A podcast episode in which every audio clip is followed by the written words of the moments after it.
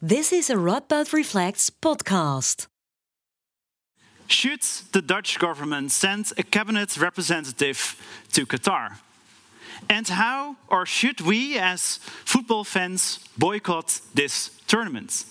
These dilemmas lead to heated debates in parliaments, in corporate boardrooms, but also at kitchen tables and probably in the common rooms of your student houses. Human rights were and are violated in Qatar. But what can we do about it? Welcome to this current affairs lecture organized by Radboud Reflects and the university's newspaper, Vox. Um, today we are going to discuss these dilemmas we are confronted with. But before we start, I first do a quick survey. Who in this room is going to watch the World Cup? And who is going to watch the World Cup but feels like they shouldn't? Okay, so a lot of people are struggling with these issues, and so our speakers today. Uh, I will introduce them now. The first is Annick Pijnenburg. She's a scholar, law scholar, uh, specializes in human rights, and uh, she investigates especially migration control and state responsibility for refugees. The second speaker is Paul Reef. He's a historian and he is doing research on protests against sports, mega sports events, I should say, since the 1960s.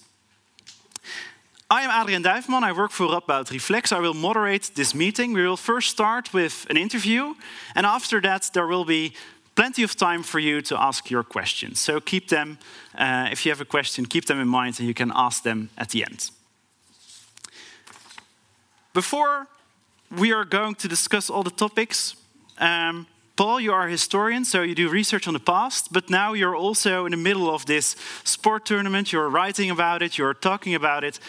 Um, can you give us a quick update? What is going on in Qatar and why are so many activist groups protesting the tournament? Sure, yeah. Maybe let's begin with a small disclaimer that I don't speak Arabic and I'm not per se an expert on, on the Gulf region, but I have been following the sport politics for a while.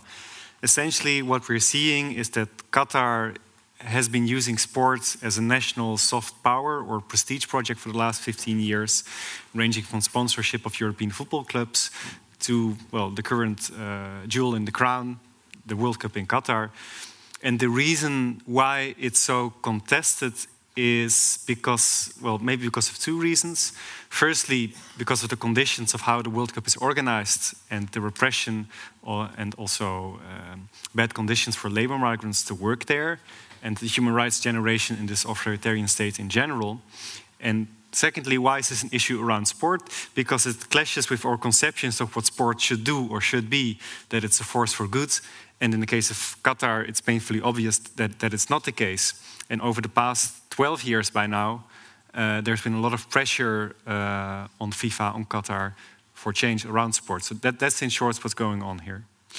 Later on, we are going to discuss the second point, but the first point about the human rights situation. In the media, we hear a lot about these human rights, and I think that we all have a vague idea what, it, what they are, but uh, maybe that's basically it vague. Uh, so, Annick, how do you explain to your first year law students what, uh, what, what human rights actually are? So, human rights are traditionally defined as the rights that we have, you and I, by virtue of being human. So, because you're a human being, you have certain rights, and they're called human rights. So, that's really the, the bottom line. And you see that very often these rights they're laid down in, in law, for instance, in constitutions, like it's the case in the Netherlands, but also in international law, for instance, with uh, human rights treaties. And so they are laid down in, in, in laws and in uh, these treaties. But how about this, this 1948 document, the Declaration? What is that? What's the legal value of that document? So, the Universal Declaration of Human Rights. Um, actually, the name already says it, it's a declaration. And that means that in legal terms, it's not legally binding. So it, it, was drafted and it was adopted by the General Assembly of the UN, and it, it is very important. And some of the rights it contains have become customary laws, that's a form of unwritten law, but the document itself is technically not binding. So there is no, you, there's no universal law book that states these human rights. No, so there you don't have at the so in the at the national level you have a constitution, you have laws, um, that are made by the legislator, so the government, the parliament. At the international level, we don't have that. So there is no world government, there is no world legislator that, that makes laws. What happens is that states make law themselves. So a state chooses what rules it's bound by. Um, and so international is really very much made by states. And within international law, human rights is a bit of a, a special category because it is obligations that states commit themselves to, but they kind of promise to respect the rights of human beings on their territory. So it has kind of this, this vertical relationship as well. And in terms of human rights, there are a number of human rights treaties. So, for instance, in Europe, the European Convention on Human Rights is quite famous. You've probably heard about it. It has a European Court of Human Rights in Strasbourg. And at the international level, there are a number of human rights treaties as well. And when we were talking about human rights in Qatar, Paul just mentioned the situation of the migrant workers, especially those from Nepal and India. Um, about which specific human rights are we then talking? So there's, um, if you talk about the, um, the labor migrants and, and their situation, there's an, a number of um, human rights violations. Um, the, the, most important one is um, that is often uh, forced labor, uh, so that, that's a human rights violation. The, the living conditions are, are very bad, so there's a number of so-called socio-economic rights that are also at stake, like the, the right to adequate housing, the right to health, etc. Um, and when people die, well, obviously the right to health is also at stake. Um, right, the right to life, sorry. Yeah, so, so these are the specific rights that, that are violated in Qatar at the moment. Moving to, to, to our discussing the specific situation in Qatar, uh, but also zooming a little bit out. Um, Paul, you just mentioned soft sports soft power, uh, national soft power. Um, that is a is a reason why why regimes organize sport events. You do research on these sport events like Argentina, South South Africa. What is their aim? Why are they organizing these events? Well, maybe first of all, we shouldn't forget that all states aspire to use sport for soft power. Maybe some of you remember the London 2012 Olympics, this extravaganza of Britishness and cool Britannia. Like, like all states use sport. And the next Olympics are in, in France and the US. But more and more, more so than in the past, we see authoritarian states with a lot of money or willingness to use their money uh, to use sport turn to sport as sports washing. And what we mean with sports washing is essentially the use of sports to increase the prestige of a country and to distract from human rights issues. And it, it's happening um, much more so than in the past, and this, this causes friction. That, that's essentially what we're talking about.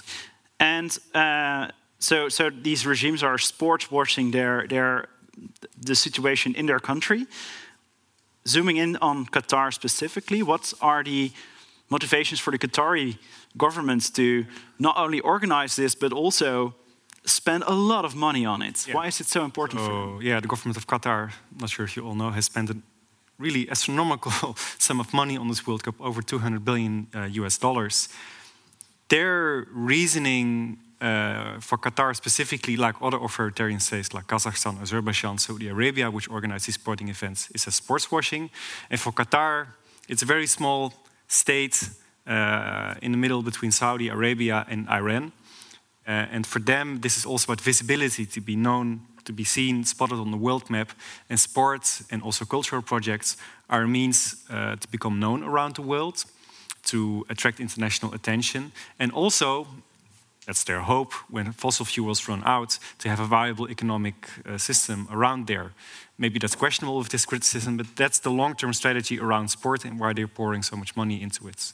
And has it also something to do with the geopolitical position of Qatar within the wider Gulf region? Yeah, essentially for them, uh, the hope is that with international entanglements like these, a couple of years ago there was an economic boycott against Qatar by Saudi Arabia, uh, which actually threatened this World Cup being hosted at all. So for them, this is really a means of being noticed at all and not being entangled in geopolitical uh, issues. Mm -hmm. that, that's really their, their long-term strategy with this. Um, they also, the Qatari government wants to polish up its, its image. Um, one way they also did that is, is recently in 2018 ratifying two human rights treatises. Annick, why do states ratify these these treatises? I think, I think, the so it, it can be because they generally um, believe that these treaties are good and that they really commit, commit to it. That can certainly be the case, but I think in, in the case of Qatar, it really has to do with, with the international pressure that comes with, with the World Cup and a little bit this idea of, of, of sports washing and, and showing, you know, basically a way of deflecting criticism is saying, well, you know, we have ratified these human rights treaties, so, you know, we are committed to human rights, so, you know, kind of get off our back a little bit. So they ratified these, these two documents in 2018. Um, why are there then still violations of human, human rights? Um, that has to do with the fact that there is always a difference between what happens between the law on paper and, and reality. You see that very much in at the national level. So in this country, also we have laws that prohibit a certain number of things. That doesn't mean that those things don't happen. So there are laws prohibiting murder. That doesn't mean that murder doesn't happen. And at the international level, it's it's much more the case. So I already explained that there isn't like a world government that makes laws, and there also isn't like a world police that enforces these laws. So if a government like Qatar um, decides to ratify a human rights treaty, then how to implement it there, there isn't really kind of the monitoring the implementation is, is, is, really, is really tricky at the international level. Fortunately, when we talk about human rights, human rights treaties are kind of a special kind of treaties, and they actually have monitoring mechanisms. Mm-hmm. So, for instance, um, the two treaties that Qatar has ratified in 2018 one is called the International Covenant on Civil and Political Rights, and the other one is called the International Covenant on Economic, Social, and Cultural Rights. And each of these treaties is monitored by um, a, a, treaty body called a committee. So one is the Human Rights Committee, the other one is the Committee on Economic, Social and Cultural Rights, that are part of the UN. They're based in Geneva, and, and these committees do a number of things. So states that ratify these treaties have to uh, submit reports about the human rights situation in their country, and then the, the committees kind of enter a dialogue into uh, with, with, states. They enter into a dialogue about, about these these reports. Um, there are also um, sometimes Qatar hasn't done it, um, but you, states can recognize the right of individuals to bring a complaint to these committees as well if they think that they are a victim of human rights violations. So that's some of them. So there are a few others, but that's the main monitoring mechanisms that there are at the international level. And has this already happened? Are there, for instance, um, people in Nepal that lo have lost a relative that that's have made a case at these committees? As far as I'm aware, not because, well, against Qatar, certainly not, because Qatar doesn't recognize the rights of a victim to do so. Um, about whether there has been a claim against the, their own their own country, mm -hmm. uh, I wouldn't be able to say.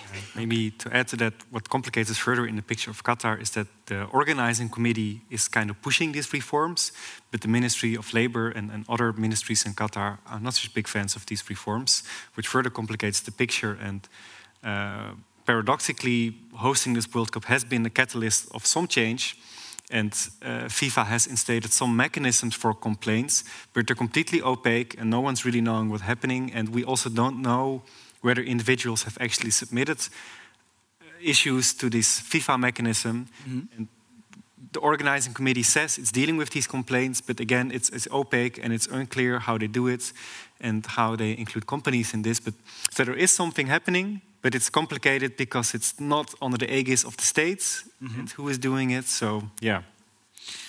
Um, so would you say that the human rights situation something has changed? Has it improved a little bit by this tournament, or didn't change it? Is it for the worse? Did it change for the worse? Well, it hasn't become drastically worse. I think you have to disentangle two issues. That overall, some pledges have been made for heat protocols and a partial, uh, not abolishment, but dismantlement of the so called kafala system. At the same time, most of these changes are overseen by this organizing committee, which is going to be abolished after the World Cup. So, who's going to ensure this legacy? Mm -hmm. On the other hand, incremental uh, steps forwards have also been achieved by other Gulf states which did not host uh, uh, a World Cup. And, and that's, that's the second issue, maybe like massive human rights violations have taken place just by hosting uh, this event, and also the sheer sum of money and the environmental damage caused by it. So it's a little difficult to say uh, if one offsets the other.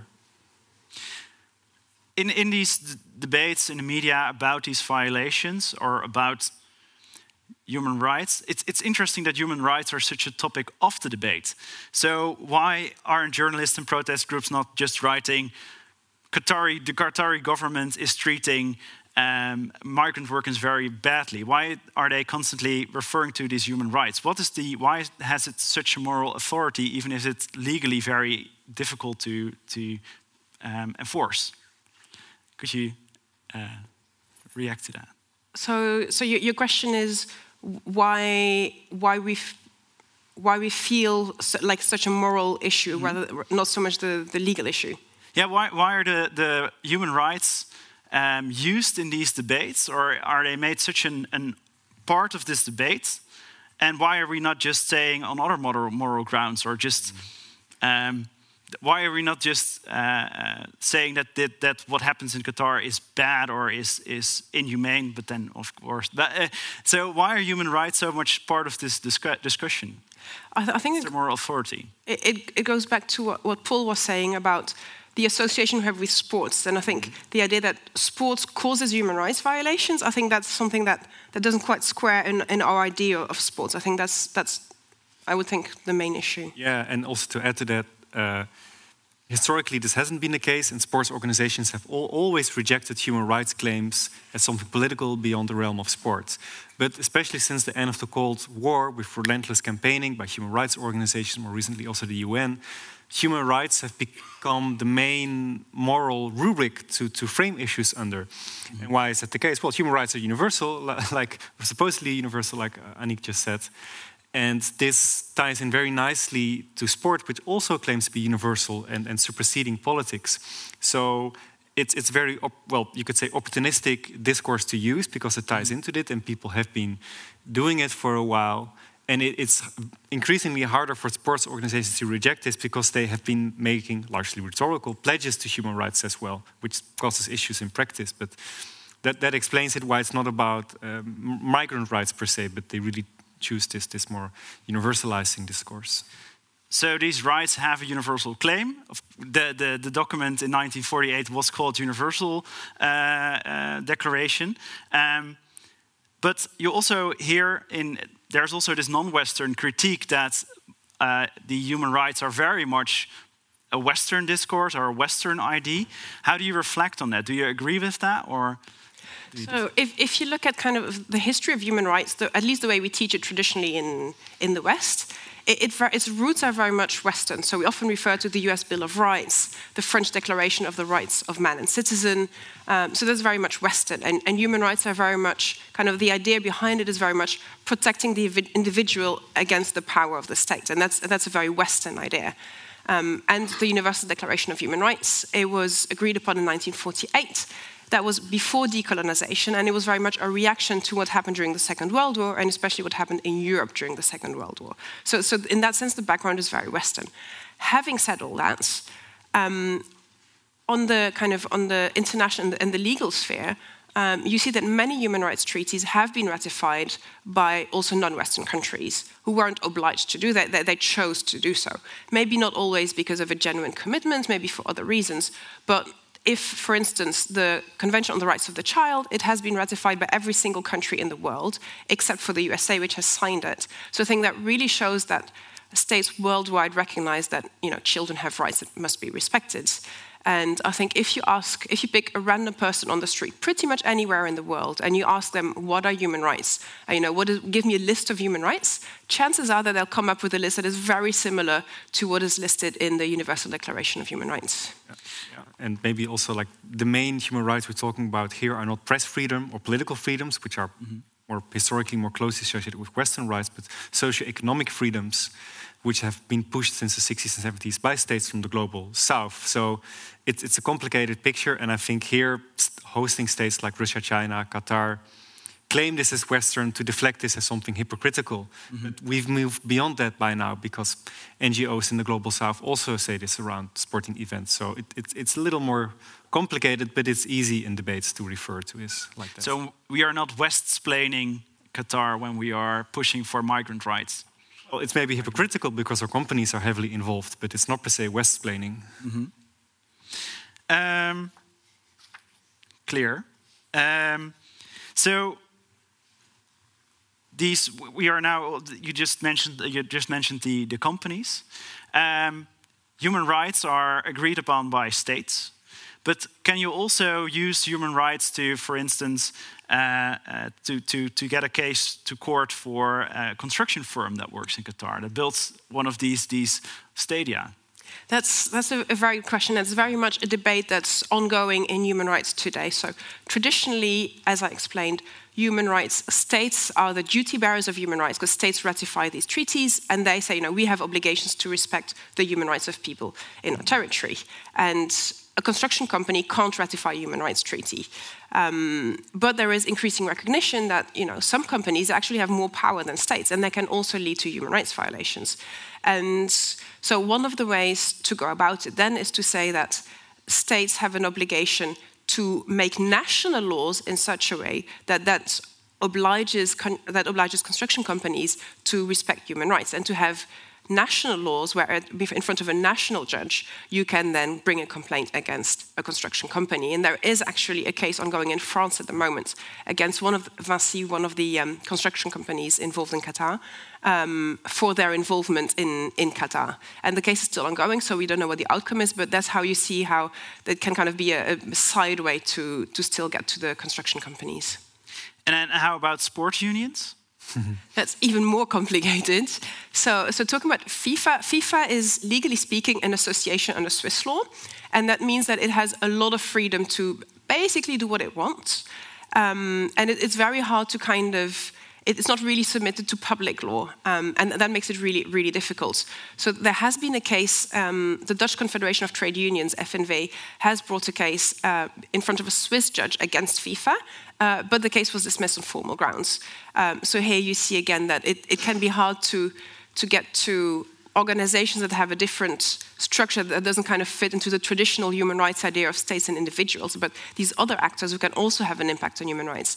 Legally speaking, because of the way the legal system works, it can sometimes be very hard to, to kind of get them, hold them accountable for their, for their role it's interesting that even though these associations can therefore they can escape these human rights laws, um, they still commit themselves to human rights laws. You, you went to Geneva, uh, Paul, to, to delve into the archive there at the beautiful lake, um, and how did you you you, you uh, uh, investigate this this history? Um, when did sport unions become interested in human rights, and what were the drivers for that? Well, I'm not sure if they're say, interested in human rights, but essentially the driver for this has been external pressure. Mm -hmm. Like the Universal Declaration for Human Rights and all these treaties have always been sidelined by sports organizations as political. And also when larger protests emerged around the, the Olympics in Beijing in 2008, and other events, they've always tried to sideline this. And it's only because of rising external pressure now over Qatar and, and Formula One in, in, in, in, Saudi Arabia and other countries that they're under pressure. And paired with that is another external factor corruption scandals in FIFA and FBI investigations, uh, a lack of potential host countries. So there are multiple external pressures on these sports organizations to do something with human rights. And FIFA. Uh, implemented the human rights policy in 2017, for which it's very difficult to hold it accountable. And the IOC did something similar a couple of weeks ago. My feeling is that they've learned from companies uh, that it's better to appropriate human rights as something universal and embrace it rather than completely sideline it. So they can always say they're doing something about it and it's a force for good and they're moving in that direction. But the legal picture, like like was just like just has been explained, is, is much more complicated. So. Mm -hmm it's much more of an instrumental turn to human rights under external pressure than a substantial uh, turn. Although, of course, certain sports administrators do care about it. But, but for sports organizations, like since the late 19th century, they've been trying to maintain an international sports without politics, which is a utopian fantasy. But for them, it's still very difficult to come to terms with this. To come to terms with the fact that sports are political. That they have obligations uh -huh. and, and that they're now, under the UN Guiding Principles for Human Rights and Business, they're classified as, as sort of businesses, even though they don't perceive themselves like this. Mm -hmm. And it, it's an ongoing struggle to hold them accountable. And maybe it's more fruitful to go via the national route rather than try to convince the Swiss state that they uh, should go after the chicken with the golden eggs. We are, we are I will later, we'll later come, come back to that. I just picked something out of your, your answer. You mentioned that one of the external pressures was the lack of host countries. Can you elaborate on that? How did that um, result in, in human rights endorsements? Well, that's particularly the case for the IOC and a little less so for FIFA because these, these, these events are so ludicrously expensive 220 billion for this, the most recent Olympics around 40, 50 billion US dollars. More countries are less inclined to host this, and uh, more authoritarian states are inclined to host this. And this puts pressure on host countries because, oh, sorry, on sports organizations, because if they lack host countries, their, uh, their reason of existence is, is threatened if they can't find hosts, or if they're submitted to a single host, which can make big demands because there's no alternatives. So they realized they, on paper, have to shrink their economic and social costs, mm -hmm. improve their human rights impact, improve their environmental impact. Uh, so far, all of these have actually become worse, but they are trying to work on this, but they don't really know how. And there is no there's a lack of state or international oversight on them to do so. And that, that's the big issue that this myth of the autonomy of sports, which is a myth, but we still kind of believe in it and it, mm. it, it, it obstructs uh, movement forward. So, in democracies, the citizens are not very eager to host a sport, a mega sport event, but a dictator is stupid enough to do so. Well, governments are very inclined to do so, like Paris and, and Los Angeles are hosting it. The citizens, they are less so. Mm. It's, it's, it, it's a political instrument to, to achieve certain goals. Uh, moving to the uh, to the to the Q and A with the with the, uh, the audience, I have two last questions. Um, two things I would like to ask your opinion about. Should the Dutch government send a cabinet representative to Qatar to the tournament? What do you think, Annick? Well, I personally think that if, if you take human rights seriously, as this government claims to do, then, then I, I don't think you should. I think the reality of it is that human rights is seen as one of the elements in foreign policy, and there are also other interests at stake. And then, if if you decide that you know these other interests are more important, then you know you should at least be open about it and you know and say it explicitly, uh, because otherwise I think it is it is hypocritical basically. I agree. Like uh, you should send someone unless you have a clear story about it. Like the German government has more so. Like the, from the beginning, they've said, "Well, we need the gas, but we're unhappy about the situation."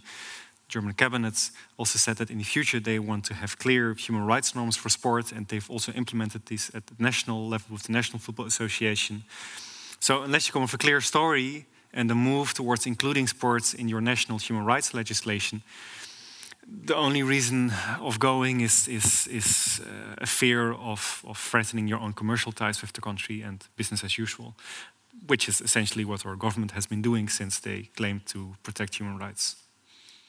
So for them, for, for our government, commercial ties are more important than human rights. Yeah, and also the, the, they're very well aware that in Qatar, um, a blemish on the prestigious World Cup can be perceived quite seriously. Mm -hmm. But you could also argue that's precisely why you shouldn't send uh, mm -hmm. your king or monarch, but just uh, an undersecretary.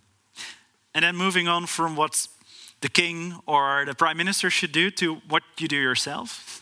Are you going to watch the uh, World Cup? I, I I am not a football fan, so I don't watch it anyway. So I'm very lucky. I don't have to deal with with the moral dilemma of it. Okay, I see. Uh, so, so you are in that. For for you, it's easy.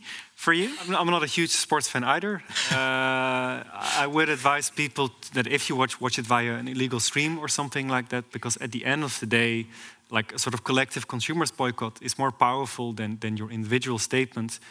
And FIFA and, and sponsors do register. Hmm, viewing numbers are decreasing. People interact with it less they've for years believed that the sky is the limit and they can host anything anywhere without any obligations. So that's the most useful thing. Watch it anyway, do it via a stream, and uh, maybe write a letter to your local MP or, or the, your, your, football association, and that's what you can do. Um, so please do that. Thank you for being here. Uh, I, I hope you have fun watching the World Cup or not. Maybe boycott it. Um, at least have a discussion about it.